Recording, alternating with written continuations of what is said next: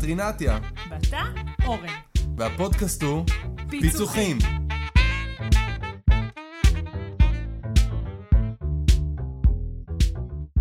אז אנחנו בפרק השני עם אורטל שמלץ, ועכשיו נצלול קצת לעולם של ניהול ידע. איזה אז כיף. אמרת מקודם איזה משפט שעשה לי ממש שכל, בסדר? מה, מה, מה זה ניהול ידע? אני מתאמנת על הפיץ' הזה כבר, לדעתי זה 15 שנה. אבל בסוף, הסיפור של ניהול הידע הוא היכולת אה, אה, לקחת את הנכס המצטבר של העובדים בארגון, שזה הידע שלהם, ולהפוך אותו לנכס של הארגון כולו. כלומר, מנכס של הפרט, הניסיון המצטבר, הפרקטיקות של העבודה, מה עובד נכון וכולי, ולהפוך את זה בעצם לנכס של הארגון, לעובדים אחרים, למנהלים אחרים. אה, וזאת המשימה המרכזית. הפרקטיקה של זה אומרת בעצם מה אנשים צריכים לדעת כדי לבצע את התפקיד שלהם בצורה מיטבית, וניהול הידע אמור להביא את הידע הזה בצורה פשוטה ונגישה, כדי שזה באמת יהיה שמיש. זאת מעולה. המשימה כולה. מעולה. זאת אומרת שאם אני רגע מקבילה את זה לעולם שלי, מהמם. של למידה בארגונים, שגם את באת ממנו ועדיין בו, אנחנו בעצם מכשירים את האנשים, נותנים להם את המיומנויות, מהמם. תפיסות, טה-טה-טה-טה, שבתוכם הניהול ידע הוא חלק קריטי בעצם, והשימוש בידע הזה הוא חלק מאוד מאוד קריטי אה, מ- מ- מבעצם ההשפעה על הביצוע שלהם. שהתפיסה שלי, אה, ולא הרבה אנשי למידה בהכרח מתחברים לזה, אבל אני חושבת שניהול ידע לוקח אה, למידה והדרכה. זאת אומרת, בעיניי, כשאין ניהול ידע, אין מה לרוץ לפתח הכשרות, אין מה לרוץ לפתח סדנאות, אין, אין לא לומדות, לא שום דבר. בסוף, בסוף, בסוף, הדבר הקריטי ביותר, זה מה העובד עושה עם זה, איפה הידע הזה נגיש לו מחר בבוקר. זאת אומרת, אני יכולה להדריך אותו, שבוע שלם, תעשה ככה וטה-טה-טה, ונעשה לו סימולציות ואני אעשה לו הכל. ביום שאחרי הוא מגיע לשולחן עבודה שלו, לשטח, לא משנה מה, הוא הרי, לפי מחקרים, יזכור 21% ממה מהמם. שדיברנו.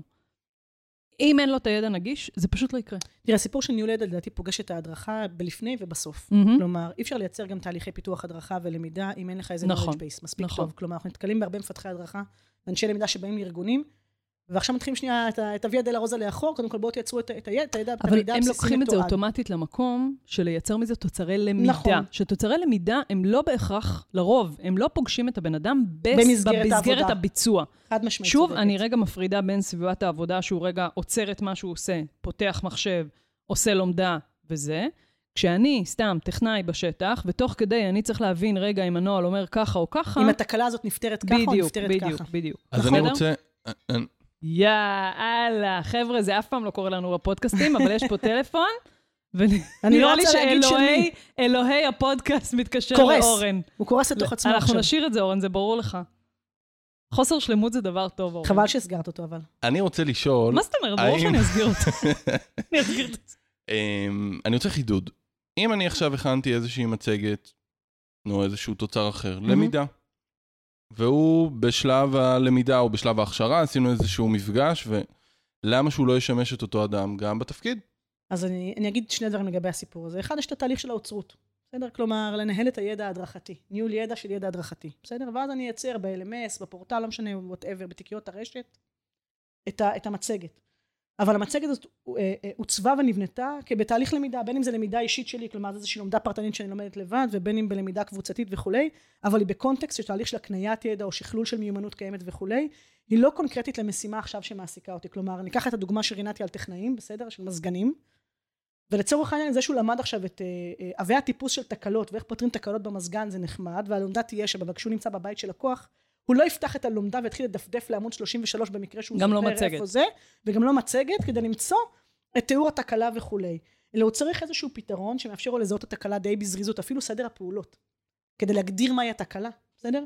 זה best practice כלומר יש פה knowledge יש פה ידע שנשען על כתפי ענקים מהעבר לאיך עושים את האבחון אפילו בסדר בהקבלה הרפואית אפילו איך אני מאבחן עושה דיאגנוסטיקה מצאתי כבר מה התקלה, עכשיו אוקיי, מה הפרקטיקה הכי מיטבית לפתור אותה? זה משהו שאני יכול, אני צריך להביא טכנאי בכיר יותר. עזוב, אפילו כבר מוקדי השירות היום יכולים לנסות להבין מה התקלה ולפעמים לתת הנחיות או סלף הלפ ללקוח בבית לפתור את זה לבד.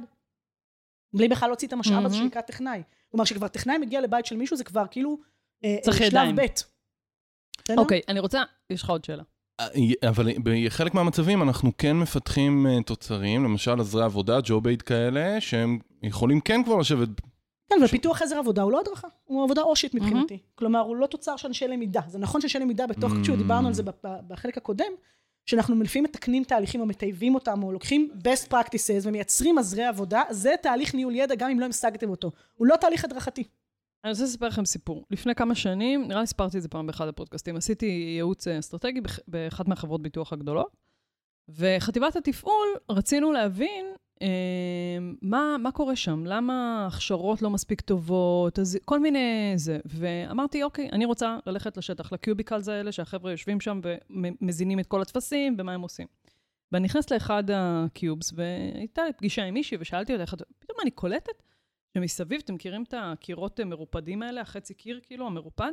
הכל מלא צטלח. מלא צטלח. פתקים, פתקים, פתקים, פתקים, פתקים, בשלושה צבעים, ומסודר עם משהו שהיא כתבה וזה. ואני עוצרת אותה ואומרת לה, תגידי, מה זה? אז היא אומרת לי, זה כל הנהלים החדשים שיצאו, אני פשוט חייבת לסדר את זה מול העיניים. המלקתי לי את זה לצטלח של 4 על 4. אני חייבת לסדר לי את זה מול העיניים, כי אחרת נורא קשה לי להשתלט על זה. אני אומרת לה, מה, ואת כאילו מעדכן? אני אומרת, כן, אני מעדכנת את זה כל בוקר, אני משנה את ה... בניתי בהלם. מערכת ניהול ידע קלאסית שהיא בנתה לעצמה בקיוביקל שלה. בדיוק, ואני אומרת לה, אוקיי, ואיך למדת לעשות את זה וזה? לא יודעת, למדתי מעצמי, זה מה שעושה לי שכל. אוקיי. הלכתי, היא הייתה אה, ותיקה. אחרי זה אני הולכת לנציגה כאילו כזה חצי כוח, חצי זמן כזה, נכנסת לזה שם, אמרת לה, תגידי, ראיתי זה ענבל ככה וככה, איך את מארגנת? היא מראה לי, אה, נו, אה, מגירות קטנות כאלה, היא מדפיסה את המייל, שמה בפנים. כל מייל חדש שיצא עם עדכון, גם סידרה לעצמה.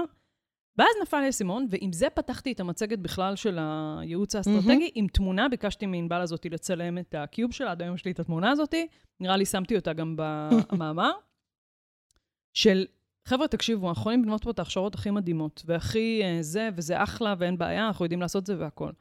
אבל כל עוד בשטח אין שום דבר שמחזיק את זה. אז גם התהליכי הכשרה שאני אבנה, הם, הם שוב, אני יכולה לסדר את הידע, הכל יפה במצגות וזה, אבל הדבר הראשון שצריך פה זה... נגישות.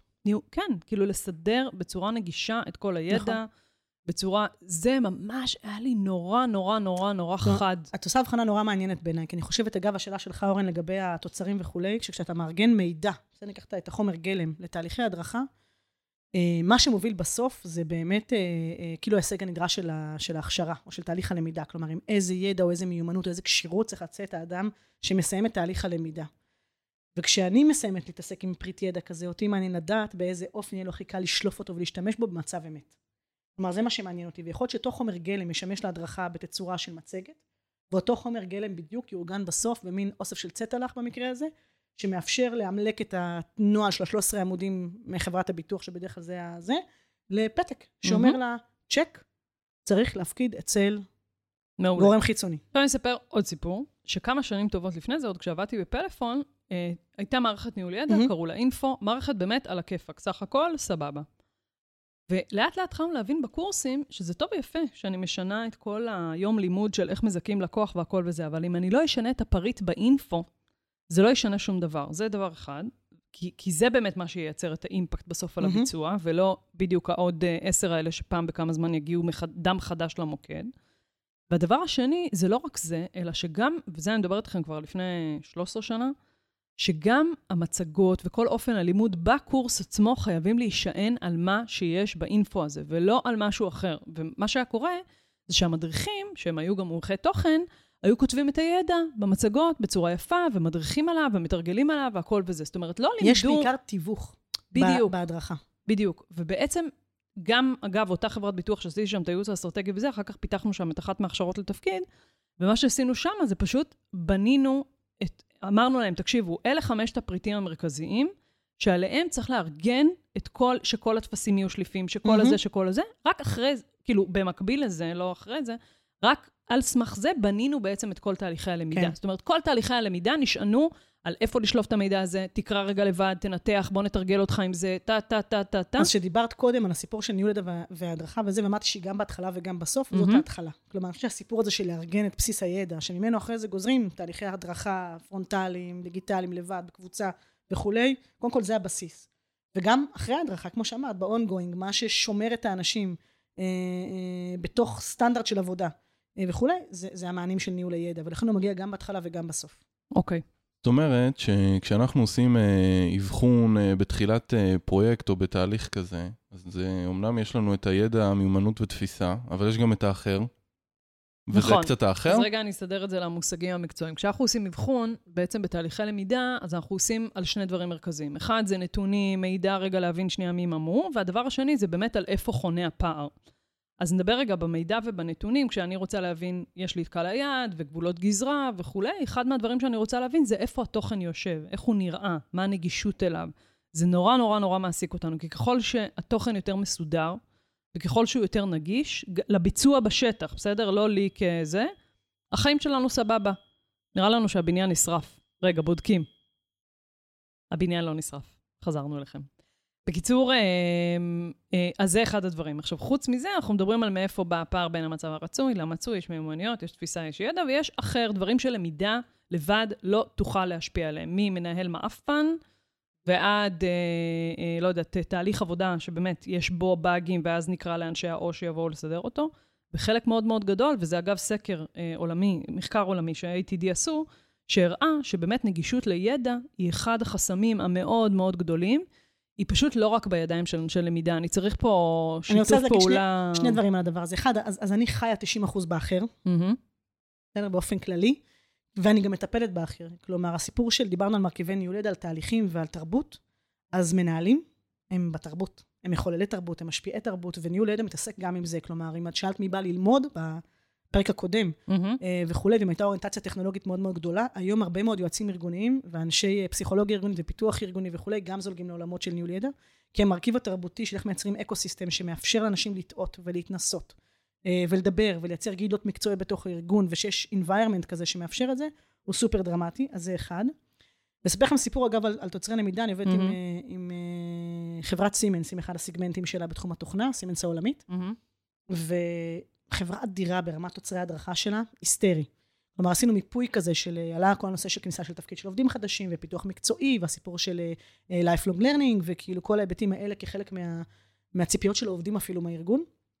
וגילינו אין ספור מקורות, באמת, מספרים דיגיטליים ופודקאסטים, וואו. ומיליון, באמת, ו- ואפילו פיתוחים פנימיים של יחידות לימוד שקשורות למוצרים, אה, ו- ו mentoring, ותהליכים של mentoring שאתה יכול לבחור, באמת, אין סוף של, כאילו, זה, זה גן עדן לאנשי אה, למידה, ורמת שמישות סופר נמוכה. עכשיו, אחד הדברים שהיה ברור שאנחנו לא מוסיפים שם שנייה אה, אה, השקעה בכסף או בזמן בלייצר אה, עוד אה, כאלה. עוד כאלה, אלא מייצרים איזה לייר, איזה שכבה בתוך הטים הזה הארגוני, שהוא ה-learning center שלהם, כלומר, ואנחנו כל מה שאנחנו עושים זה רק הנגשה. כלומר, לוקחים את כל הפרודקטים האלה של הלמידה ומארגנים אותם שוב, אגב, איך? לפי הרול אנליסיס, לפי תפקידים, כלומר, מה זה, לפי הרמת ותק שלך בארגון, מה כדאי לעובדים חדשים ללמוד, ובאיזה אופן וכולי, וגם לפי תחומים, אני רוצה ללמוד UX ו-UI, אני רוצה ללמוד עכשיו, לא יודעת מה, את המתודולוגיה של, של, של הסקראם, של האג'יליות וכולי, ובעצם אנשים יוכלו לגשת לשם גם מהמם. בכובע של תחום, גם בכובע של תפקיד, גם בכובע של מדיום אפילו, כמה זמן יש לי? אפילו לפי דקות עשינו, יש לי עכשיו ארבע וחצי דקות. אני יכול לקרוא מאמר קצר, ואני יכול לשמוע פודקאסט קצר, ואני יכול לראות מדהים. איזה TED קצר. אבל כל ההתעסקות עכשיו היא רק בארגון והנגשה של המידע. מהמם. לא לייצר פריט נוסף. אז רגע לפני שצוללים לזה, אני אגיד רגע משהו שהוא קריטי, בסדר? כל אנשי הלמידה, עוד פעם הבניין נשרף, אנחנו תכף נשוב אליכם. אז שוב, הבניין לא נשרף, מסתבר שעושים פה בדיקה של האזעקות ביום של הפודקאסט. אבל. סבבה, קצת צחוקים, קצת נחמד, אורן קם, חוזר, יושב. אוקיי, אה, אז רציתי להגיד משהו שאנשי הלמידה צריכים להקשיב אליו טוב, טוב לדעתי. אה, אנחנו הוצאנו את דוח מגמות הלמידה, אה, זה משהו שאנחנו נעשה אותו אחת לשנה, כדי להבין לאן המקצוע הזה הולך וכולי וזה. חד משמעית, המקצוע הזה הולך לחיבורים הוליסטיים אה, של ecosystem, זה ברור, זה חלק מהמגמות. זאת אומרת, אנשי הפיתוח הארגוני, תפסו אותם, תחבקו אותם עד שהם לא. יוכלו לנשום. אנשי הידע, ניהול ידע, תחבקו אותם, תנשמו אותה, הכל. אנחנו חייבים להבין מספיק בתחומים האלה, בשביל לדעת לחבר ביניהם, אנשי ובעיניי... מערכות המידע, יש, אה, כן, יש פה אה, קאדר של לגמרי, אנשי מקצוע ממש, שצריכים להתחבר ממש, להם ממש, ביחד. ממש, HR, לא חסר. יש כאילו את ההאב שלי כן, של כן. ה-HR, ומעבר לזה יש עוד כל מיני גורמים בארגונים, שיווק, מהמם. כי למידה מתכתבת המון עם שיווק. בקיצור, זה בעיניי משהו נורא משמעותי, ודווקא בגלל זה הפרק הזה הוא, הוא ממש קריטי בעיניי לאנשי למידה. אנחנו לא מבינים בזה מספיק, אנחנו לא, אני לא הבנתי בזה מספיק. אני חושבת שהרבה מאוד מאנשי הלמידה עושים את זה באופן אינטואיטיבי, נכון. כדי לממש תהליכים של אה, למידה בארגון, אבל זה לא מומשג בתוך הדבר הזה. אני חושבת שחלק מההמשגות וההבנה של התיחום של התחום, ואיפה הוא פוגש את עולמות הלמידה וההדרכה, אה, יעזור למצות את, אה, את מיטב המשאבים, גם ביכולות של אנשי הלמידה, גם בתפיסה הארגונית וגם אפילו בהגדרת שותפי התפקיד, ולהגיד איפה אני מתחיל ואיפה אני נגמר, ומישהו אחר ממשיך שמה ומייצרים באמת את ה... את. הקשרים ואולי שמעבירים זה לא ליניארי. אולי זה יותר הוליסטי, ואנחנו כן. עובדים ביחד. לגמרי, לגמרי. אני, זה ממש הוצאתם לי את המילים מהפה, כי כאילו זה, זה ההבנה שנקלט לי. קודם כל, אני חושב שבהרבה מהפרויקטים שעשינו, אז כן עשינו גם ניהול ידע, מהמם. ברמה כזאת או נכון. אחרת. נכון. אה, וגם זה שכל הזמן זה צריך ללכת ביחד, כי, כי זה תומך אחד בשני, והרבה פעמים אני אעשה תהליך למידה, אבל הוא לא רלוונטי אם אין... תקשיבו, אין פרויקט אחד, באמת, אני כבר... זה, אין פרויקט אחד, שאני יכולה להגיד לכם, הוא פר אקסלנס רק ניהול ידע, ופר אקסלנס רק פיתוח הדרכה. אין, אין חיה כזאת. וואו. אני לא נתקלתי בשום מיזם, בשום פרויקט, בשום תהליך, שהדברים האלה לא בסוף באים לידי ביטוי בצורה שהיא, שהיא אינטגרטיבית. זה בלתי אפשרי. בסוף המהות והמטרה שלהם היא זהה. נכון. אנחנו רוצים לאפשר לארגון להשיג את המטרות שלו, בין אם ביצוע. חברתי או עסקי, לשפר ביצועים באמצעות תהליכי למידה ותהליכי ניהול ידע, כלומר זה שני אחים שמשלימים. אחד יותר שיטתי במובן הזה של איך לומדים ואיך מאבדים את הידע ומה ההישג הנדרש וכולי. השני בעיניי טיפה יותר פרוע אולי, כי, כי אתה בסוף לא יכול לשלוט על מתי אדם אה, יש לו צורך, מתי הוא לומד, איך הוא מאבד את המידע ומה הוא עושה איתו. שזה העולמות היותר פתוחים של ניהול הידע, ואם הזכרת את 70-20-10, אז ניהול הידע חי מאוד מאוד מאוד טוב בתפר של בין 20 ל-70. כלומר, הוא נוגע מהמם. מאוד באזורים של למידת עמיתים, מאוד מאוד מאוד חזק. הסיפור של community of practice, שאנחנו מדברים על קהילות היום כאילו חיצוניות, אבל שנים כבר יש מימושים של קהילות אה, אה, בתוך ידע ארגון. בתוך ארגונים. אה, והסיפור של למידה תוך כדי תפקיד, כלומר, במסגרת של העבודה עצמה, ואני חושבת ששם הממשק הוא עוד יותר גדול. כלומר, היכולת של אנשי למידה לבסס תהליכי למידה בתוך מסגרת העבודה, ככל שיש שם יותר ממשק לניהול ידע, הסיכוי לזה להצליח יותר גדול. יש מחלקות ניהול ידע בארגונים? ודאי. כן. והן אה, ב- בנפרד ממחלקות ההדרכה? בדרך כלל כן. הן יכולות כלל להיות בכל מיני תצורות, זה מה שאמרתי קודם. כלומר, זה עניין של בעיניי גם אינדיקציה לבשלות הארגונית. Mm. יש אה, אה, מחלקות ניהול ידע שיושבים בתוך מוקדי השירות, בהרבה מאוד אגב, טלפון וכאלה. נכון. כן. שהם מאוד סמוכים לשולחן של איפה מספקים מידע ללקוח, נכון. איפה מספקים מידע זה. יש ארגונים שזה נמצא במחלקות ההדרכה והלמידה. זה שם שיש ממש את. הרפרנטים של ניהול ידע. שיושבים שם. חלק במחלקות התורתיות. אוקיי. כלומר, איפה שמייצרים את הטול של, של ה, את התורה המקצועית, נניח בחברות ביטוח, לפעמים זה במחלקה המקצועית. Mm, בסדר? כי אתה אומר, אוקיי, יש עכשיו נניח רגולציה של הממונה על שוק ההון והביטוח, והדבר הזה מתורגם לאיזה נוהל, עכשיו איך, אז זה תהיה העבודה התורתית, האושית, הזה, עכשיו איך מטמיעים את זה כלפי מטה, ייכנסו אנשי ניהול הידע. ומי פונה אלייך? אותן מחלקות ידע או מחלקות Hmm, למידה? ו- שאלה טובה. שאלה הלקוח? אז, אז זה מאוד מאוד, אה, זה שתי שאלות שונות, מי פונה ומי הלקוח. אני בסוף אה. משרתם של, של האדונים, תסלחו לי, של העובדים בקצה. כלומר, אם בסוף תשאלו אותי את מי אני רוצה לשרת, וזה שוב, זה כי זה משרת את הארגון כולו, זה את המסה של העובדים בקצה שמבצעים את העבודה הלכה למעשה, זה הלקוח שלי מבחינתי. מהמם. גם אם המזמין עבודה, היו מנהלים, אנשי מערכות מידע, אנשי הדרכה, שזה הולך וגדל הסיפור הזה שהרבה מחלקות הדרכה פונות. אה, אז היוזמה מגיעה מהרבה מקומות, גם Mm. אפילו ממנהלי מערכות מידע, מה-IT. כי מהמם. כאילו הם, הם הביאו עכשיו איזו מערכת חדשה, ועכשיו מה מכניסים לתוכה? אז זה יכול להיות בהתייעצות לגבי מערכת, וזה יכול להיות אגב ארגונים שפתאום צומחים. בצמיחה אדירה, מכניסים כן. פתאום עשרות עובדים חדשים ואומרים, רגע, אפילו חברות סטארט-אפ, כן, שעוברים מהמם. אה, מלהיות חבר'ה ללהיות אה, חברה שנייה, כן. ופתאום יש כאן צריך למסד תהליכים ולייצר סטנדרטיזציה ו- ו- ו- וחוקיות והחלטות ושפה ארגונית וכולי. אז, אז מזמינים, זה מאוד מאוד מגוון באמת, כי, זה, כי גם הארגונים מאוד מאוד אה, מגוונים. אה, אז, אז יכול להיות אנשי IT וזה יכול להיות אנשי הדרכה ולמידה ומשאבי אנוש, כי רוצים להקים פורטל משאבי אנוש באיזה Mm. whatever. וזה יכול להיות משאבי אנוש כי יש גידול אדיר בעובדים ויש פחד מהמם. מאיך אה, עושים דיפוזיה של ידע. אבל הלקוח בקצה בסוף זה מי שמבצע את העבודה.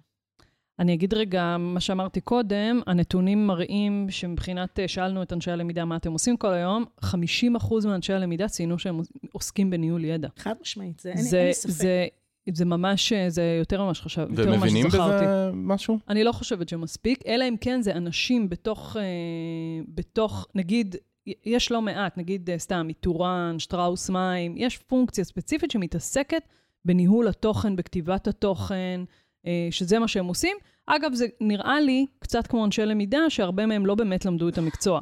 גם למדו את המקצוע, וגם אני חייבת להגיד שזה כאילו בעיניי הלואו-טק של עולם ניהול הידע. כלומר, יש את, ה, את הפרקטיקה, את התפעול של ניהול הידע, מהמם. בסדר? שזה האוכלוסייה הזאת של עורכי התוכן, של Mm. מנהלי התוכן בתוך האתרים וכולי, אה, שאל תעלבו, אבל, אבל בעיניי זאת פונקציה שהיא לא מנהלת ידע ארגונית. כלומר, התפקיד של מנהל ידע ארגוני הוא תפקיד אסטרטגי. כן, זה כמו אה, מנהל מנהל למידה, ארגוני, וכמו מפתח אה, דיגיטלי, הכל בסדר, בדיוק. זה כאילו נכון. מכל המקרו. כי אני אומרת שוב, הרבה ארגונים שעברו את הקפיצת מדרגה הטכנולוגית, כלומר, יש להם את הפורטל או את המערכת מהמם. למוקד או כל דבר אחר וכולי, עסוקים שנתיים אחר כך בלהגיד, אוקיי, אז את הישורת הבמפר הראשון עברנו, אבל עכשיו... יש אתגרים אחרים. היו תקלות עם לקוח. סתם, תחשבו על זה מהמם. שעשיתי את הכל והייתה תקלה. אבל אז מגלים שזו כבר תקלה שחוזרת על עצמה 200 פעם. וגם עשו אפילו תחקיר על זה. או עשו איזה תהליך של למידה, של חקר מוקיר, או לא משנה איזה מתודולוגיה. תחכים. תחכים עשו על זה, למידה מהצלחות, whatever, לא משנה. איזה מודל, אבל בשורה התחתונה הפיקו ידע חדש. יש תובנה חדשה, יש לקח חדש. איפה היא? אוקיי, מקסים, מי יודע את זה? מחר נכנס נציג שירות חדש אחרי שהתחלפו כבר 200 בחצי שנה האחרונה, והם לא נשענים שם עם אותה ותיקה עם הצטלח שלה על זה. איך מנגישים את הידע הזה שהוא נוצר, הידע לא מפסיק להתפתח. מהמם. הידע לא יושב ומחכה שזה, הידע מתפתח ללא סוף. הפרקטיקות מתפתחות ללא סוף. האתגרים שמגיעים, התחרות מאתגרת. כל הזמן. אז, אז איך מייצרים מנגנונים ומכניזם שהידע הזה נדחף לאדם הנכון באמת בזמן הנכון כל הזמן. אה, ואיך מנגישים את זה באופן שהוא טבעי לאנשים לצרוך אותו. פה, פה טמון האתגר. אה, הגדול והשלב הבא בעיניי. אוקיי, אה, אני, אני, אני רוצה רגע להתעכב על הסיפור. כאילו מי שרוצה בתוך המאמר, יש באמת את הפירוט קצת של המתודולוגיה, של איך נכון. עובדים, קצת חיבור למודלים, אה, וכזה, זה גם לא שבסופו של דבר רוב האנשים שמאזינים לפודקאסט ילכו וינתחו את הניהול ידע אצלם בארגון.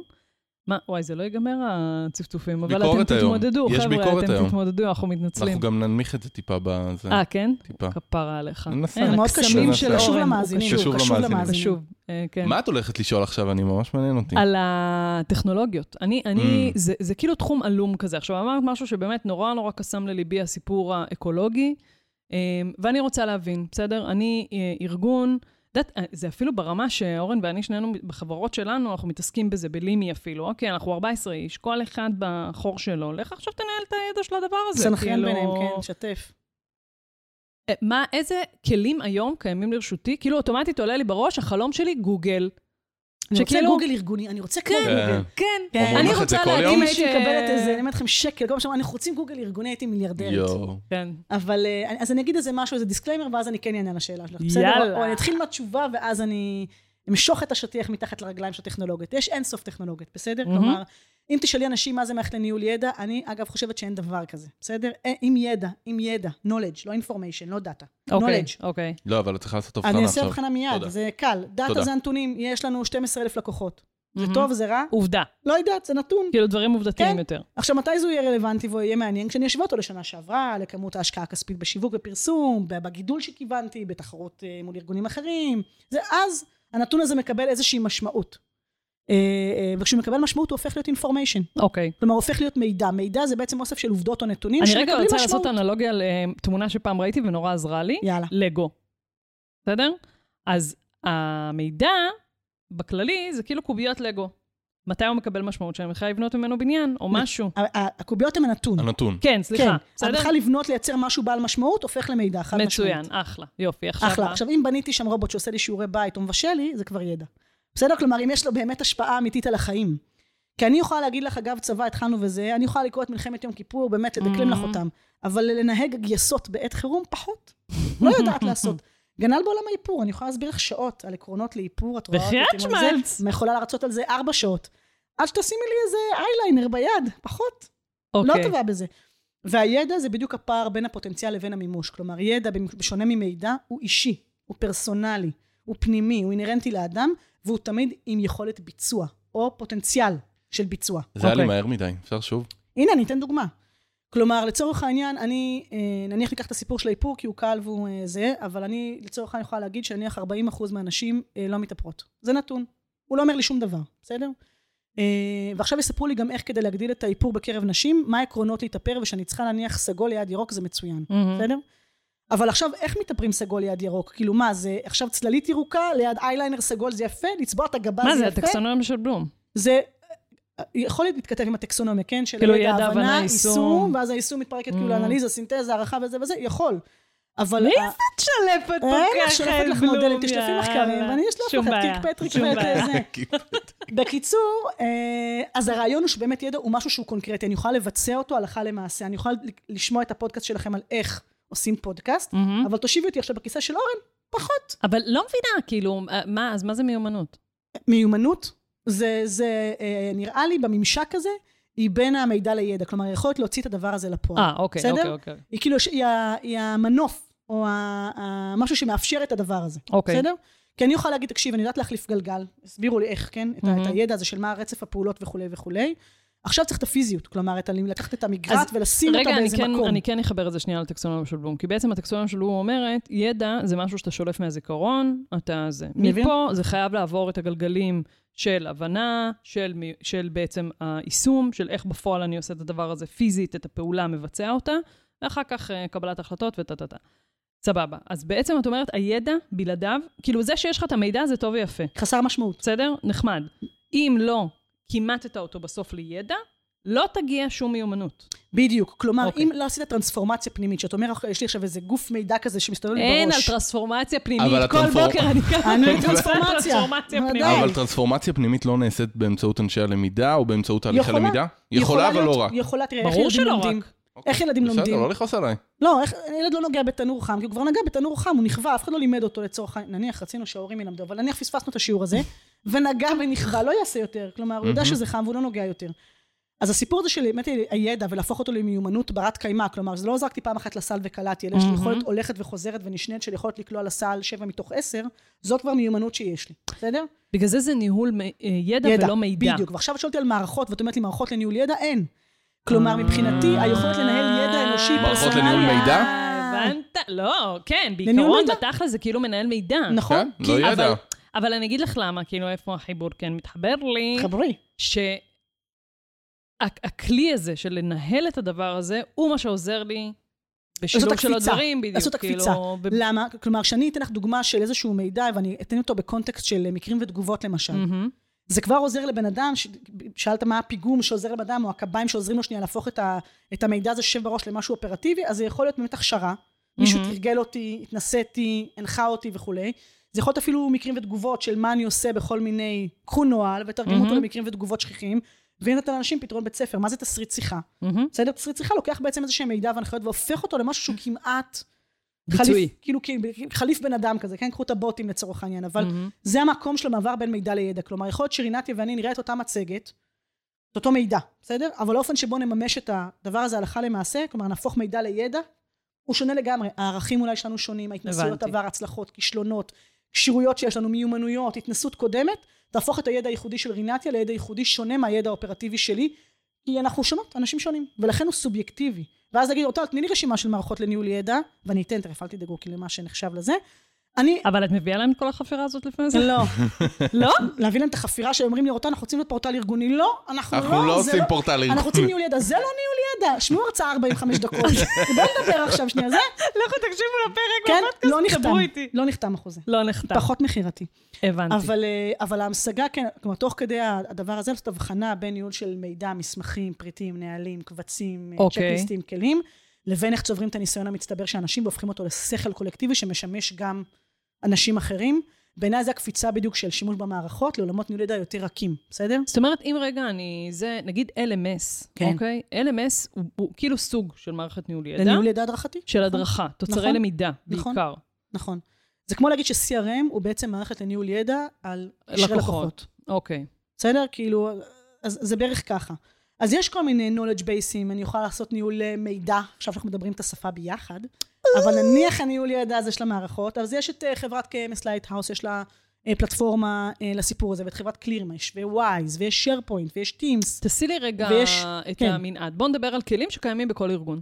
תראה, אני חושבת שהסיפור של האופיס, מהמם. בסדר? אני שנייה הכי grassroot כאילו לסיפור כן. הזה, ארגונים חברתיים, דיברנו על זה וזה, לכולם יש אאוטלוק בארגונים, אני מדברת כן. שנייה, יש כאלה שהם כאילו גוגל נכון. oriented וכאלה זה, אבל מהמם. נניח גם גוגל וגם מייקרוסופט, לא משנה איזה, איזה ארגון אתה, יש כלים בסיסיים גם לנהל בדואר אלקטרוני את התגיות, את התיקיות המשותפות, יומן משותף, איזה מידע מנהלים ביומן משותף, איזה מידע אפילו, יש אנשי קשר באאוטלוק?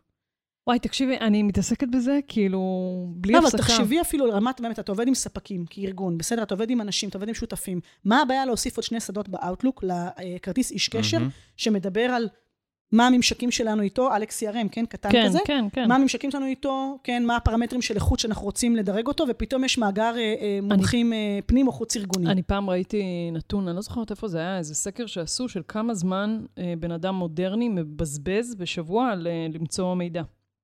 שעתיים בשבוע. נכון? יש חודש, יש יום בחודש שבן אדם מבזבז למצוא מידע שהוא כבר מצא בעבר. איך, איך?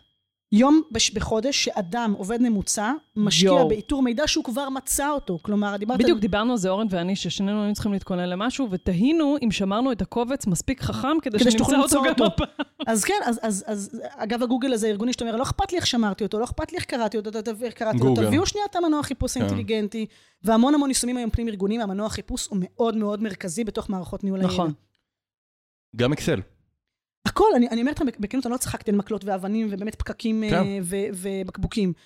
בכל ארגון, קודם כל, צריך להסתכל אה, עם מה אנשים רגילים, עוד עיקרון, בסדר? דיברנו מהמם. על תהליכי עבודה, דיברנו על הטמעה, דיברנו על, על אקולוגיה של להשתמש במה שיש. יש לי עוד איזה עיקרון שמנחה אותי ביישום של ניהול ידע והופך את זה לאפקטיבי, זה אה, לעבוד עם מה שאנשים רגילים לו. כלומר, בשלב ראשון, לפני שמכניסים משהו חדש, קצת משל הצפרדע, מהמם. בואו נבשל אותם במיץ של עצמם קצת. אתה עובד עם אקסל, אתה עובד עם, אה, עם אה, Outlook, סבבה. בואו נתחיל שנייה בלי רוויזיות. יש לכם ישיבות צוותים, יש מנגנון. מהמם. יש תדריך בוקר במוקד, יש שגרות ניהוליות, יש שגרות טכנולוגיות, לא משנה מה. אנחנו קודם כל מתלבשים עליהם. אנחנו רוצים קודם כל טיפה להזיז את האנשים בתוך אזור שהם מרגישים בו נוח, זאת שגרה קיימת, ולהגיד להם, תקשיבו, עכשיו בכל תדריך בוקר קורה משהו חדש והוא כזה. באאוטלוק שלכם, כשאתם תזינו עכשיו איש קשר חדש, יהיו לכם שני שדות חובה חדשים. אה, אי אפשר לשמור איש קשר חדש עכשיו. עזבו אפילו על פון של עובדים, בסדר? מהמם. באחת מחברות השילוח, לא משנה זה. אחד הדברים שעשינו, זה לקחת את, אה, את ה... פעם היה זה 144 דפי זהב ארגוני, מהמם. לא עבד. אבל אחד הדברים שעשינו זה קשרנו את המערכת HR, את הסאפ HR, בסדר? אה, והגדרנו ב- בזה של כשירויות, יש שם מרכיב של כשירויות ב-SAP HR, והגדרנו בעצם בכשירויות שכל אה, נוהל ארגוני, תחשבו על הנגשה, כל נוהל ארגוני הוא skill, הוא, כשיר, הוא, הוא, הוא כשירות נדרשת. כשירות, כשירות. מהמם. וחיברנו בין המבנה הארגוני, בסדר? בין ה-organizational chart כאילו, לבין אותם אה, נהלים. כלומר, הגדרנו לכל תפקיד, לכל פוזיציה, מה ה-skills, skills שווה נוהל, שרלוונטיים. עכשיו תחשבו שהנוהל רודף אחריך בארגון. כלומר, עינת עברה מתפקיד X, תפקיד Y, בום, נדחף לה עכשיו מייל עם 13 הנהלים שרלוונטיים לה. קודם כל, תדעי, עכשיו אף אחד לא מתעסק עם זה יותר, הגדרנו את זה פעם אחת. זה כשאני מדברת על תהליכים של ניהול ידע שלא תלויים כן. באדם והם בתוך. תהליכי עבודה, זו דוגמה. ובעצם נדחפים לו עכשיו 13 נהלים. עכשיו, קחו את ה-LMS, תגידו, עכשיו. יש פה ארבעה נהלים שמורכב ליישם אותם, כלומר, הנוהל עצמו, אנחנו יודעים מה זה לקרוא נוהל. ראה סעיף 2 קטנה, צריך ללמוד משפטית, גם זה, גם משפטית, גם עבה מאוד, אה, על משקל מודדים אותם, אבל נניח ב- ב- עכשיו בנו שתי יחידות לימוד לשני נהלים נורא מורכבים לאיך מיישמים אותם. מהמם. ומגיע עם הדבר הזה בדחיפה, כלומר, תקרא את הנוהל, ואחרי זה יגיד לך, אתה זוכר את הזה? הנה, בוא תעשה מבחן קצר, תראה אם אתה בקיא, בקיא, זה בשבילך. בקיא אחלה, בוא תמשיך הלאה, לא בקיא מספיק, הנה קישור להוראה מתקנת, קח. כן. הנה יחידת לימוד. וסגרנו מעגל. אוקיי. אז עולם האופיס. זה כאילו, וואי, אוקיי, לא משנה. אז אני חוזרת. חזרה לזה, אז מבחינתי לא אכפת לי, כלומר, אני רוצה לעבוד עם מה שאנשים קודם כל עובדים את זה למצות כדי לעשות. הרגלים חדשים. זה גם כמו בלמידה, בסדר? כאילו, אל לך תגידי תראה... על כל דבר זה כמו בלמידה. נו, מה אני. אעשה? שמע, זה עולמי, צר כנמלה. את יודעת שבצבא היו קוראים לי נמלה. כן. לא משנה. בקיצור, אמ, אז Office. אופי, לא, רגע, שנייה, רציתי אוקיי. להגיד לפני זה, שיש פה משהו נורא נורא נורא עקרוני, מהותי, מאוד, דיברנו עליו גם קודם, בללכת להבין איך האנשים עובדים, מה הם עושים, גם בתהליכי למידה, אגב, אחת השאלות הכי נפוצות שאני שואלת היום עובדים, איך אתה לומד היום? נכון. מה אתה עושה? ועל זה אני אתלבש, מה זה אתלבש? אני אמצוץ חד לו את. הדם על זה. אחלה. אוקיי, אז יש לי את עולם ה-Office. מה עוד? אז אני אומרת, אז אחד זה יכול להיות ה-Office וכולי וכולי. שתיים, גם מערכות CRM, אני יושבת במוקד, יושבת בארגון שיש לו מהמם. מערכת CRM, אני קודם כל אמצה את היכולות בתוך ה-CRM. יש יכולות יש בתוך יכולות, CRM? אני יכולה לייצר למשל workflow. בסדר? Mm, מה אם זה אני אומר? הגדרתי תהליך עבודה אוטומטי או חצי מהמם. אוטומטי, כלומר, תחשבו שאתם אומרים, תקשיבו, אנחנו עכשיו מפיקים איזה כנס, ואנחנו מהמם. שולחים למסה, ש- מייצרים קמפיין פרסומי למסה של לקוחות פוטנציאליים, את הכנס הזה, ואז יש נרשמים ומכירות, ואז אנשים מגיעים, ואז קורה איזה משהו, וחשפנו מוצר חדש. נגיד אתם משיקים לי מפרו. נניח לי מפרו, נגיד. חייבים, מי שלא זה, חייבים כן. לרשום עצמם, חייבים. זה, זה לא סמוי בכלל. לא סמוי. בקיצור, אבל אני רוצה לייצר את, את, את הפרסום הדבר הזה וכולי וכולי, ו- ובכנס שנה שעברה, או בהשקת מוצר אה, לימי הקודם, עשינו איזה הפקת לקחים. אמרנו, תקשיבו, לפני שאנחנו משיקים, אנחנו חייבים לייצר ארבעה, חמישה פוסטים של תוכן נניח, מקדימים אוקיי, לסיפור הזה. עכשיו, מי יזכור את זה? ברור. שם אף אחד. אבל אם אני ב-workflow, ב-CRM אומרת, תקשיבו, כשמתכננים קמפיין. חדש, כנס חדש, ועכשיו אומר לי, רגע, תעשה בבקשה upload לחמשת הטקסטים שהולכים לצאת כאילו בפוסטים לקראת הדבר הזה. זה אה, כאילו. כלכלה התנהגותית. אני overwhelmed. מה, מה שאתה רוצה תקריא לזה, אני, אני, לא, כי זה זה, נקודה. כי כשזה- כי כשזה מתלבש לך אוטומטית על הביצוע, האוטומציה הזאת. אבל זה העניין. כלומר, אני רוצה, כשאני מדברת על מכניזם של ניהול ידע, אני רוצה ללכוד את השכל הזה שאומר חמישה פוסטים לפני פרסום כדי לייצר כבר איזושהי מהמם. בשלות בקרב קהל היעד. אני רוצה שהחמישה פוסטים האלה ימתינו כשיעשו new campaign. שזה ימתין שם. אם אני אומרת, תקשיבו, לפני מכירה ללקוח, עזבו מכירה, לא משנה, לפני, קח ארגון, ארגון מבצעי, בסדר? באמת ביטחוני, אחד הארגונים הביטחוניים שאני עובדת איתם, אה, בסוף יש חיי אדם בקצה, זה נורא פשוט, הדם, יזע ודמעות מאוד ברור פה, המחיר ברור, ועדיין, ועושים טעויות. ועושים גם תחקירים, וגם הפקות לקחים, ואז יש מצגות מדהימות, עם תחקיר של איזה 30 עמודים, מהמם, עם גם לקחים מעולים. רק אה, לא. בביצוע הבא, שאני מתכננת את המבצע הבא שלי, כן? אה, מי זוכר? קודם כל להבין איזה תחקירים רלוונטיים לי, ועכשיו תחקר בעצמך את התחקיר עצמו כדי להגיע לעמוד 32 הלקחים הרלוונטיים ומה זה. אחד הדברים שעשינו לצורך העניין זה אמרנו במערכת הליבה, כשמתכננים פקודת מבצע עכשיו. בסדר? בצבא, מתכננים פקודת מבצע. יש בסוף אוסף של דברים שצריך לעשות, נכון? תאריך, איזה משאבים צריך, יש כל מיני דברים לוגיסטיים כאלה. אני שם פורח ניהול הידע הכי טוב, באזורים הלוגיסטיים, המכניים. למה? אני אומרת, תקשיב, אני מקפיצה לו, עשינו אינטגרציה, חיבור, בסדר? אה, בין המערכת הפקת לקחים, ה-knowledge base של הלקחים, בסדר? כלי ניהול הידע שבו יש לקחים שמקוטלגים לפי רמת המורכבות, לאיזו אוכלוסיית יעד, לאיזה סוג של מבצע, בסדר? כל הדברים האלה. מהמם. בשנייה שאדם פותח את הפקודת מבצע החדשה ומסווג כמה פרמטרים, אני מקפיצה לו באופן אוטומטי כבר שלושה לקחים, נכון, כבר שלושה לקחים שהם רלוונטיים. עכשיו מבחינתי, שיעשה וי לא רלוונטי, קראתי אבל לא רלוונטי, רלוונטי בוא תטמיע בבקשה בתכנון נמצא ותגיד איך אתה מתכוון להתמודד עם האתגר הזה או להטמיע אותו בתכנון שלך וכולי, ואז פעם הבאה תקבל לקחים אחרים וכולי. כלומר זה, כשאנחנו מדברים על 70, גאוני. 20, 10, זה 70, זה לקחת ידע שנסמך על ניסיון מצטבר של הארגון, לייצר שפה ארגונית אחידה, להבין מתי בתהליך העבודה העובד צריך את זה, ולא לחכות שהוא ייזכר. וזה לדחוף. אפשרי? כאילו, מה. שתיארת עכשיו בדיוק, אבל זה כאילו גם אבל- בדברים פשוטים זה אפשרי? בוודאי, בוודאי. אני אומרת שוב, זה, זה יכול להיות ברמה של, תחשבי, אני הבאתי עם איזה עמותה, בסדר? שיש לה רוטינה חודשית ורוטינה שנתית של פעולות שהם צריכים, חייבים לבצע על פי חוק, בסדר? עכשיו אני, זוכרים את המש"קיות חינוך מהפאשלה מהמם. הגדולה של לשים ידע בהקשר של היומן החודשי הזה שלהם, גם פה. בשנייה אין, אין, אין תפקיד. אנחנו עושים הרבה ניתוח עיסוק, ניתוח תהליך עבודה מרכזי, מהמם. נכון? ידע, מיומנויות, אחר, זה וזה, אבל גם יש את הרצף ביצועים הקבועים בתפקיד. נכון. אני, זה הלחם והמים שלי. כלומר, אני רוצה להבין בכל שלב בתפקיד איזה ידע ומידע נדרש, ועכשיו איך אני nailed it, איך אני תופסת את זה באופן כזה, שזה מונגש בלי עכשיו להיות תלוי ברוחו הטובה של האדם, או במוטיבציה, או בזיכרון שלו, שהוא צריך להשתמש באיזה מערכת ניהול ידע, מבחינתי שהיא תהיה כולה back אופיסית. אותי בכלל לא מעניין שמישהו ייגש ל-knowledge base הזה, שדיברנו על טכנולוגיות, מבחינתי שהם יהיו כמו דאטאבייס, הם יהיו כמו זאת אקסל. אומרת, את השפיט הטריקים. בואו תגידו לי, כאילו, זה, זה המהות בין היתר של ניהול ידע. את, הפיצוח הזה, כן. בדיוק, כאילו, ת... אה, יאללה. ראית את זה? מקסים. ההשתלבות לא, אבל בתהליך. כאילו, את באה במפל הזה, עושה את כל ה... כאילו, מדמיינת אותך משרטטת. שרטוטים. בין המערכת הזאת לזאת, בין הזה לזה, בין התהליך עבודה הזה לזה, כאילו עושה את כל ה... לבין ישיבת הצוות, לבין כניסת. תפקיד של עובד, לבין אה, אה, הקהילת ידע, לבין הזה. ואז את אומרת, פה יש חוסרים, פה יש זה, זה עובד, זה לא עובד, טק, טק, טק. איפה יש לי שער הזדמנות להכניס הכי טוב את הדבר הזה, כדי שזה. יעבוד. זה- זה- זה הזיהוי הכי קריטי. את יודעת מה אני מבין עכשיו? מה אתה מבין עכשיו, אורן? שכאילו, אני חשבתי שאני בתוך החברה הקטנה שלי עושה Mhm. איזשהו אה, ניהול ידע. אנחנו משתמשים בנושן. גם אני, בזכות אורן. מכירה את נושן? אז, אה, ו- וממש אני מתאמץ להזין לשם מידע, אנשי קשר, משאבים, אה, כל מיני דברים להשראה, מתאמץ, יושב על זה. אמרתי, הנה, אורן עושה ניהול ידע, לא רע בסך הכל. ועכשיו אני מבין שאני בקצה של הקרחון, אתה רואה למה התעקשתי איתך? אני חייבת שהנושן יתממשק עם ה... עם משהו שאתה עובד איתו. לא, עם הג'ימל. אם זה מתממשק כי עם זאת ה... סביבת, אבל למה את אומרת בדיוק, ג'ימל? כי כי זאת סביבת כי העבודה שלך שם. העיקרית. ולכן השאלה, מתי פעם אחת נכנסת לנושן לצרוך ממנו מידע? אתה. מאכיל את המפלצת, מאכיל את המפלצת, נכון. ואתה רוצה לגשת. עכשיו, אם זה דורש מאמץ לגשת, אתה צריך לזכור לגשת. אז יש פה, ש... זה. זהו, זה גם פה זה כאילו אפיון של זה, כי יש מקומות שבהם, בסדר, כאילו כשאני צריכה. זה, זה, אבל יש נכון. מקומות שבהם אני חייבת שזה יישב לי ביומן כשסתם, לפני שאני פותחת בדיוק. קורס, אני חייבת שהנה הנה הזה, הצ'קליסט. בדיוק. נכון. הנה הצ'קליסט. היום זה מסתמך על הזיכרון אז. באותה עמותה שאמרתי לפני, שנייה, אחד הדברים שעשינו, זה את הצ'קליסטים האלה, אמרנו שנייה, לפני ביקור בית, מה, מה, שוב, מתוך הניסיון, מה חייבים כן. לעשות? זה לא רק הצ'קליסט, טפסים? אלא שהוא יקפוץ לך בזמן שאת צריכה נכון, אותו. נכון, בעיתוי. אני, זה ה... הצ'קליסט לא בעיה לייצר. עכשיו, השאלה פה היא מה הטריגר, כלומר, בדיוק. הסוד הקסם הוא מה מניע את התהליך. בשנייה מהמם. שיש טריגר שמניע תהליך ומתלבשים על האירוע הזה, שם וואי, נוצר זה התהליך. בדיוק כמו, כאילו כמו דיאטה, כמו סתם דוגמה כן. מפגרת, אני צריכה לקחת אה, שני ויטמינים כאלה בבוקר.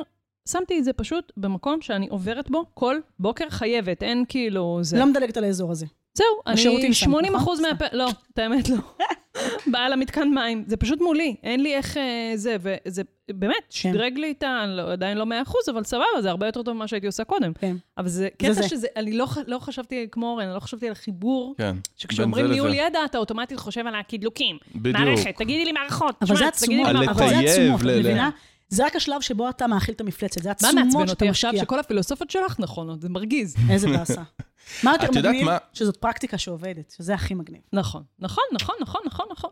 מה עוד נכון. נזכרתי? מה עוד אתמול, נזכרת? אל תשאלי אותי למה, הקשבתי לפרק שלנו עם ערן גל על המגמות בלמידה ארגונית, על למדות, על אה, דיגיטליות. ואחד המגמות שהוא דיבר, הוא דיבר על אה, מערכות כמו EPSS, אבל שתומכות בהתנהגות. את זוכרת את זה? כן, בטח. כן, זה קצת. מזכיר. נכון. זה, ביצועים, שוב, זה עולמות נכון. שהם מאוד מאוד מאוד מאוד מתחברים. מאוד. מתח... זה כמו שעכשיו, מה זה LMS? LMS זה קצת חרטא, כי בסוף, עוד פעם, זה דחיפה, ו... once אתה מלביש את זה על ניהול קריירה, ובן אדם מקבל מתי שרלוונטי, כשזה רלוונטי לו, ויש פה באמת בינה מלאכותית יש חכמה שכל, יותר, שכל מאחורי בדיוק. הדבר הזה. כן. אז זה כאילו, תקשיבי, זה עולם שבתכלס עוד כאילו יכול לצמוח, מה זה יכול? אני, בעיניי הוא לא מדגדג בכלל. תראו, גם בעולם ניהול ידע הוא תחום יחסית גם בן 35 שנה. כאילו, כן, הוא יותר צעיר מלמידה. צעיר, צעיר, צעיר מאוד. אה, שהוא מתפתח והוא זה, ובעיניי עוד לא נגעו בקצה הקרחון של האפשרויות שלו. יאללה, יש מלץ. יש עוד איזה 40 שנה לזה. טוב, אנחנו לקראת סיום. יאללה. וואו. טוב, רגע, שמלץ, יש משהו שרצית אה, שנשאל אותך ולא שאלנו אותך? וואי, זו שאלה מעולה. תודה. אה, שאלה נהדרת. תמשיכי.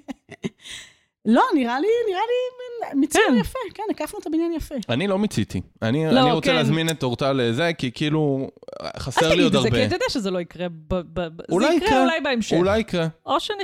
אני מזכירה, באמת, עוד פעם, אני חופרת את זה, אבל יש באמת המאמר נכון. בלימי, אנחנו נשים אותו גם בלינקים.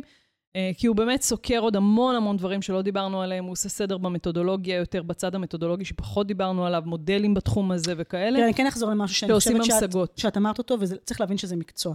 כלומר, כמו קצת בתחילת הדרך של אנשי הדרכה, נכון. שנחזור לחיל החינוך ונסגור ככה קצת הנוסטלגיה, שכולם שם מדריכים, אז מה, אז מה מה הבעיה? עושה? מה, מה הייחודיות שלכם? מה זה? והסיפור של הפיתוח הדרכה, לא ההוראת מהמם. הדרכה, כן, העמידה מול קהל. אז גם אני חושבת שכאילו האתגר שמקצוע הלמידה עובר לאורך השנים, שכולם מבינים למידה וזה, זה גם מה שעובר על ניהול הידע. אני- כי כולם קצת עושים ניהול ידע, גם... גם נכון, נכון. גם אני אזרוק פה איזה. עצם שהרבה פעמים אנשי למידה, נגיד בגיל 40, לא יודעת על מי את מדברת, אבל נגיד, מישהו. חושבים על מה עכשיו אני הולך לעשות, בסדר? וההתפתחות הרבה פעמים היא לאזורים של פיתוח ארגוני מהמם. ו-HR, ואני חושבת שאנחנו לא מספיק חושבים על עולם ניהול הידע, כי בעיניי זה אחלה אבולוציה של לא, אנשי למידה אבולוציה והדרכה. מהממת. היא, היא באמת יכולה. להיות... אה, זה, ואז תבואו ללמוד של שמלץ. יאללה, תבואו. על כן, הכיף. לא, את עושה קורסים? אה, כן. כן, אחד אנחנו פותחים, אה, לא יודעת מתי הפרק ישודר, אבל ב-4 לנובמבר נפתח אה, קורס אה, פרונטלי סוף סוף, אחרי וואו. קורונה time וכאלה, של פיתוח הדרכה וניהול ידע. כלומר, מהמם. ממש הלחם הבסיסים, כמו רכבל, אני צריכה למצוא איזה משהו לזה. תקשיב, היה לנו קטע מטורף, כי מישהו. פנה אליי ללמוד נכון. אצלי את ה... הם פנו, לא משנה, לייעוץ אסטרטגי זה, ואז הוא פנה אליי ללמוד את הקורס. מקים פונקציה חדשה, ואז אמרתי, רגע, שנייה, אתה פונקציה חדשה בארגון. בוא, בוא שנייה נבין רגע מה מומי, ואמרתי, בוא, בוא נתייעץ ביחד עם שמלץ, והתייעצנו ביחד עם שמלץ. בסוף החלטנו שהוא יותר נכון שהוא ישים כרגע את המשאבים שלו ואת הזמן שלו, על בניהול בכלל ידע. הניהול ידע הארגוני, ורק אחר כך להתקדם לאזורים של וזה ה- הכשרות וכאלה וזה. והוא הולך לצורך העניין, וזה המוצר השני, שיש קורס דיגיטלי לניהול ידע. די. שהוא קורס, כן, מדהים, של שמונה שעות הדרכה, 40 ומשהו סרטונים. לוקח אתכם מההבנה של מה שקצת. התחלנו לגעת בו, על מה זה ניהול ידע, גם על הקשר בין ניהול ידע לבין הדרכה ולמידה. והכל מופיע באתר שלך. הכל באתר, מאיתור צורכי ידע, דרך אפיון והטמעת הפתרונות, ניהול אה, תרבות ארגונית, אסטרטגיה ארגונית. וואו. אז זה קיים ובשמחה רבה. ומי. שבלי מפרו מקבל נקבל שני שני פרקים פרקים, אה, נכון, מתנה. מהקורס מתנה. כמה? שני פרקים לבחירתו. די. וואי, זה מה זה טוב שאתה עושה את זה אמיתי. לא, אבל זה באמת כאילו אמיתי. נראה- לא, הוא לא ידע. לא אני גם- לא ידעתי, וזה גם אני הולך לעשות את זה. אחלה. יאללה, מגניב. אז כן, יש שם שני פרקים לבחירתכם מה מתוך מעצבן אצל החמישה. אורן, כמו הפילוסופיה אצלך שהיא נכונה, זה שמה שהוא אומר, הוא באמת הוא יעשה. מתכוון כן, גם יעשה, מעצבן. כי הוא שמע את ערן. גל אתמול בפודקאסט של כן. עצמו בערב. חשוב מי. לא שומע את ערן גל? לפני שהוא הולך לישון? חד משמעית. כפרה על ערן גל. באמת אוקיי. נעבור לסיכום. מסכמים במילה. טוב, כל אחד חושב על מילה שהיא מבחינתו מסכמת את האירוע. היא התובנה המרכזית שלו מהאירוע היום. יאללה, מי מתחיל? אני. יאללה. מחולל. בפעם הבאה, בפסטיבל המחולות בכרמיאל. כן, ממש, אבל כי זה באמת לחולל, פשוט ככה, כאילו דיברנו על זה, אבל זה, בסוף זה כאילו, מה, זה באמת הדברים האלה שהם משני יום-יום, שבעיניי זה, מבחינתי זה משנה חיים, משנה ארגונים, משנה אנשים, וואנס עולים פה על הטריקים האלה, על ה... לא יודעת, ההקים האלה, לגמרי, זה כזה, וואו, מהמם. תודה לכם. אני בכאפה. כאפה, זה המילה שלך? כאפה יא לגמרי. סלאם, למה כאפה? אוקיי. ככה, כי וואלה, אה, עולם שלם. עולם שלם. עולם שלא, לא, לא... וגם אמרתי מקודם שאני חושב שאני עושה זה, אז, אז אני מתחרט, אני לוקח את המילים חזרה, ואני אומר, לא, אז הנה, אז עכשיו מסתבר שאני לא עושה אה, ניהול אה, ידע. אה, אצלך כאילו. כן? אנחנו עושים סוג של, אל קצת, תזלזל, אנחנו קצת. פשוט עוד לא חיברנו את זה, לא. אתה ולא אני, את ל- קצה, הקר... ל- את קצה הקרחון, לא, לא ב... ב... בחברה, אלא גם עבור פרויקטים. כאילו נכון. אמרנו שהרבה פרויקטים אנחנו עושים גם ניהול ידע, אבל נכון. אה, כנראה שלא. לא, את ההתחלה, את ההתחלה, את ההבנה. ואת ההתחלה, בסדר, יש אבל איפה לצמוח בעניין הזה בהחלט. כאפה. מהמם. רינתיה כאפה. אני, כן. אני איתך קצת, אני גם ב... אז אני אהיה סאחית, אני אהיה סאחית קצת. יאללה, אה, תהיי סאחית. זה אחרי המחוללים וה... חיל החינוך. כן, אה, אני אינטגרציה, עולה לי. מהמם. אינטגרציה של תהליכים, אינטגרציה של אנשים, אינטגרציה בין בעלי תפקידים בארגון שאמרת, אינטגרציה בין מערכות. אני עולה לאינטגרציה. מגניב. והטרנספורמציה הפנימית. אין על הטרנספורמציה הפנימית. אבל. בבוקר. כן. לא. ומה עם הקיקיון שם? קיקיון, קיקיון. זה עולם ומלואו, קיקיון, מנגו. אני יכולה לדבר על חקלאות. כמו. ששמלץ יודע לדבר על איפור, אני על חקלאות.